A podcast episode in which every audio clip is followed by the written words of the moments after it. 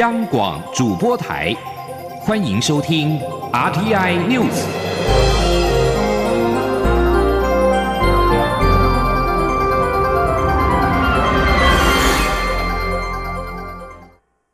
听众朋友您好，欢迎收听这节央广主播台提供给您的 R T I News， 我是张顺祥。中央气象局今天上午的十点三十分发布今年第八号台风巴威的海上台风警报。台湾的北部东半部海面纳入警戒范围。气象局表示，台风持续增强，未来是否发布陆上警报要再观察，目前研判几率不高。前日记者杨文君的采访报道。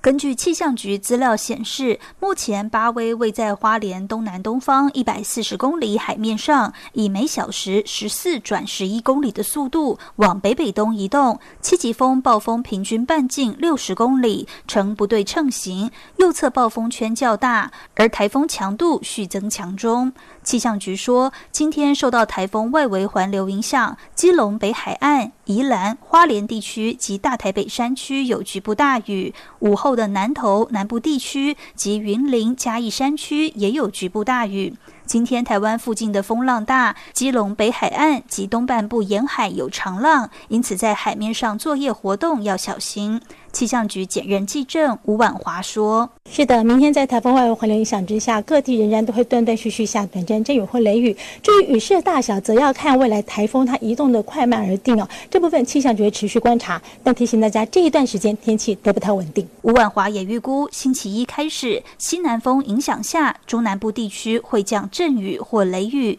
星期三起西南风将更增强，降雨会扩及到北部。由于现在环境有利于台风增强，未来是否发布巴威陆上台风警报，气象局说仍要再观察，目前研判几率不高。中央广播电台记者杨文君台北采访报道。而在日本，气象厅预估台风巴威将沿着台湾东部的海域朝北行进，再转扑向日本的冲绳，之后再沿着冲绳的西方海域往北扑向韩国。前总统马英九今天表示，台湾处在中美两大军事经济强权对撞的最前线，假如擦枪走火，台湾恐怕成为棋局当中的弃子，呼吁蔡英文总统不要畏战，但不应求战。记者杨文君的报道。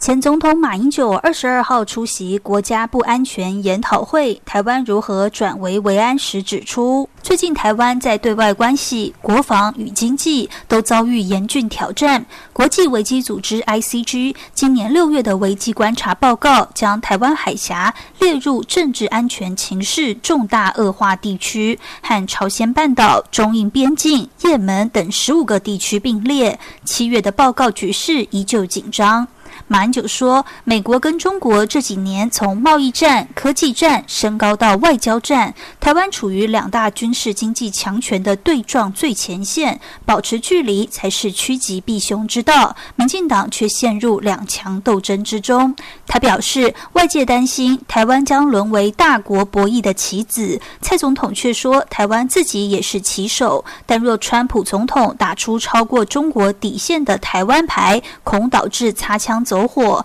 北京也可能在台海引发事端，逼迫华府让步，恐怕未来会变成弃子，让台湾成为两强斗争下的牺牲品。马英九也提到，蔡总统说中共侵台将会付出很大代价，期待台湾承受第一波攻击后，世界各国能站出来给大陆强烈的压力。他要提醒蔡总统，国防部的智库国防安全研究院二零一八年提出的中共政军发展研究报告中指出，共军攻台的战略是首战及决战，让美军未到，战事已定。换言之，中共打算在第一波攻击后就拿下台湾，形成终战之势。他呼吁蔡总统，国家领导人不畏战，但不应求战。他说：“各位，兵凶战危，身为国家领导人，更应该避免战祸。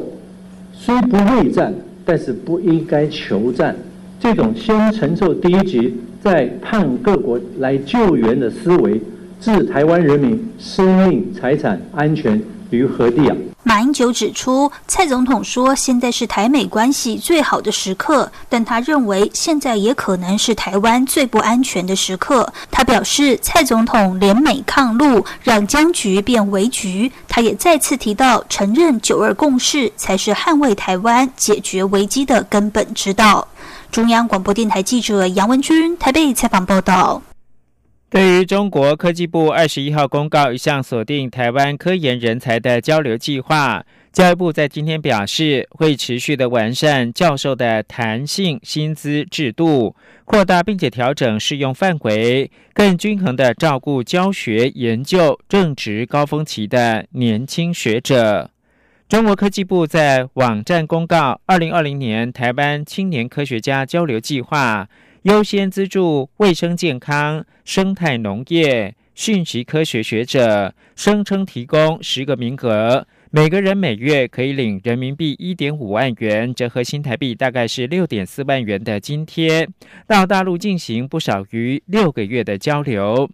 对于中国近年持续加码抢科研人才，教育部今天表示，近年为了强化国际揽才以及国内留才，祭出多项政策，包括了玉山学者制度，提高教授的学术研究加给，并鼓励学校运用高教生根经费弹性的实施调薪。教育部表示，总统蔡英文政见提及，将推动大学在校园或者是产业的聚落设置类似小工研院的产学高阶研发创新基地，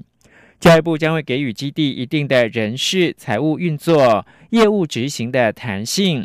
具体的措施包括了设置类董事会，引入业界跟校友的资源，鼓励产业参与课程规划，提供奖学金等。中国大陆境外救生目前还没有办法申请进入到台湾，草根影响力文教基金会对此进行全台湾的民调，结果显示，赞成跟不赞成开放陆生来台的比率完全一样，各占 百分之四十三。对于限制陆生来台湾是否为政治考量，有 百分之四十八 的受访者认同， 百分之三十八 的人不认同。学者表示，整体在学陆生对国内大学的冲击，光是学费的部分就高达新台币 八点八亿元。政府应该趁着现在的黄金时间，赶紧开放各地境外生来到台湾。请听记者陈国维的采访报道。因陆委会考量两岸情势，我国现阶段仅开放大学应届毕业及高中以下学校的陆生可申请入台，大学各年级旧生还无法来台。草根影响力文教基金会近期委托民调公司完成一千零七十六份电访调查，统计显示，有 百分之四十三 的民众赞成开放陆生来台，但同样有 百分之四十三 的人不赞成，有 百分之四十八 的受访者认为现阶段限制陆生来台是政治考量，有 百分之三十八 则是不认同。调查也询问，限制外籍生及陆生来台就学是否会影响台湾高等教育的生存发展，有 百分之四十六 的人表示可能不受影响， 百分之三十六 觉得会影响。对于台湾与中国大陆间的关系，有多达 百分之六十四 的人希望维持友善关系，仅 百分之十五 认为要展现对抗竞争关系。对此，实践大学前校长陈正贵表示，台湾及中国大陆双方都太敏感，过度政治化。大陆需承认台湾存在的事实与两岸体制的不同，为求两岸的和平发展，要鼓励民间学术交流，尤其是青年人的交流，在平等互惠的原则之下呢，要相互尊重与谅解，方能取得共识，那陆生返台问题才有解。私立教育事业协会理事长、中国科技大学校长唐彦博指出，日前有调查显示，陆生来不了台湾对各大学短收学费的影响，私立比国立冲击更大，希望政府不要错过现在暑假的黄金时间，赶紧开放陆生旧生也能入台。这里面的经费影响到 八点八亿，所以这只有学费的部分哦。我们可以看到一百五十几所学校里面，轻者大概冲击几百万，重的情况大概将近有几千万的情形。国立台北教育大学教授庄其明则说，如果持续限制陆生不能来台，将可能影响未来各国学生来台就学的意愿，会让一些学生认为这样对毕业没有保障。中央广播电台记者陈国伟台北采访报道。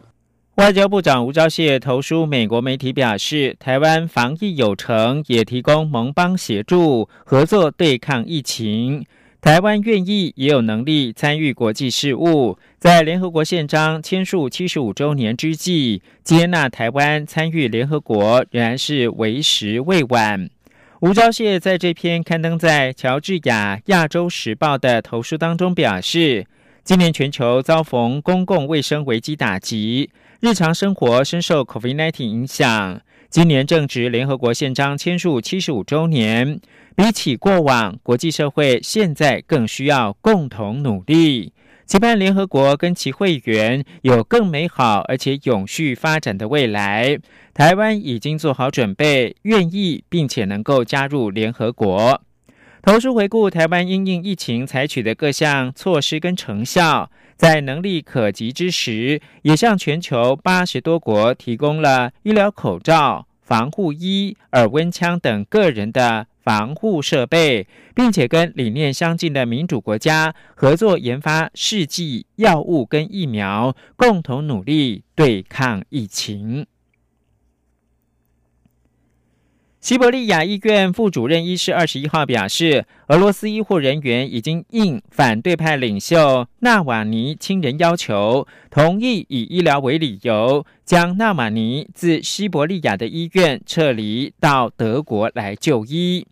法新社报道，四十四岁的反贪腐律师纳瓦尼是对总统普廷批评最猛烈的人士之一。他因为昏迷进入到西伯利亚的鄂木斯克市的一家医院加护病房进行治疗，他的家人已经准备飞机将他送往德国医院来救治。鄂木斯克市的医院副主任医师卡林宁七科告诉记者，不反对将他转往别的医院，他亲人指定的医院。他并且表示，纳瓦尼的状况已经稳定下来，他的妻子跟兄长担冒风险将他转院。世界卫生组织秘书长谭德赛二十一号表示，全球对 COVID 十九 大流行的掌控应该能够在两年之内达成，较遏止一九一八年流感大流行的速度要快。谭德赛告诉记者，现在的优点是科技更进步，所以我们期望在两年之内结束这一次疫情大流行。此外，世卫还建议十二岁以上儿童戴口罩的规则应该跟成年一样，特别是当他们没有办法保持至少一公尺的安全社交距离，以及处在一个病毒容易扩散的区域时。世卫组织表示，有限的证据显示，和成人相比，儿童感染 COVID 十九 的几率比较低，但数据也显示，和小儿童相比，青少年在散播病毒方面可能扮演更活跃角色。但建议也表示，如果在病毒高扩散区域或者接触年长者以及病毒感染高危险群的时候，六到十一岁的儿童仍然是应该戴上口罩。最后提供给您是，智利环保当局二十一号宣布，已经针对二零一八年六十九万只抗生素饲养的鲑鱼逃跑事件，对全球鲑鱼养殖龙头，也就是挪威美威集团，处以六百六十万美元罚款。这个金额是智利有史以来针对反对环保规定所祭出的最大罚款。二零一八年的七月，智利南部一座由美威集团投资的海上养殖场，因为严重的风暴破坏了海上的箱网，超过六十九万条人工养殖的大西洋鲑趁乱遁入到大海。以上新闻由张顺祥编辑播报。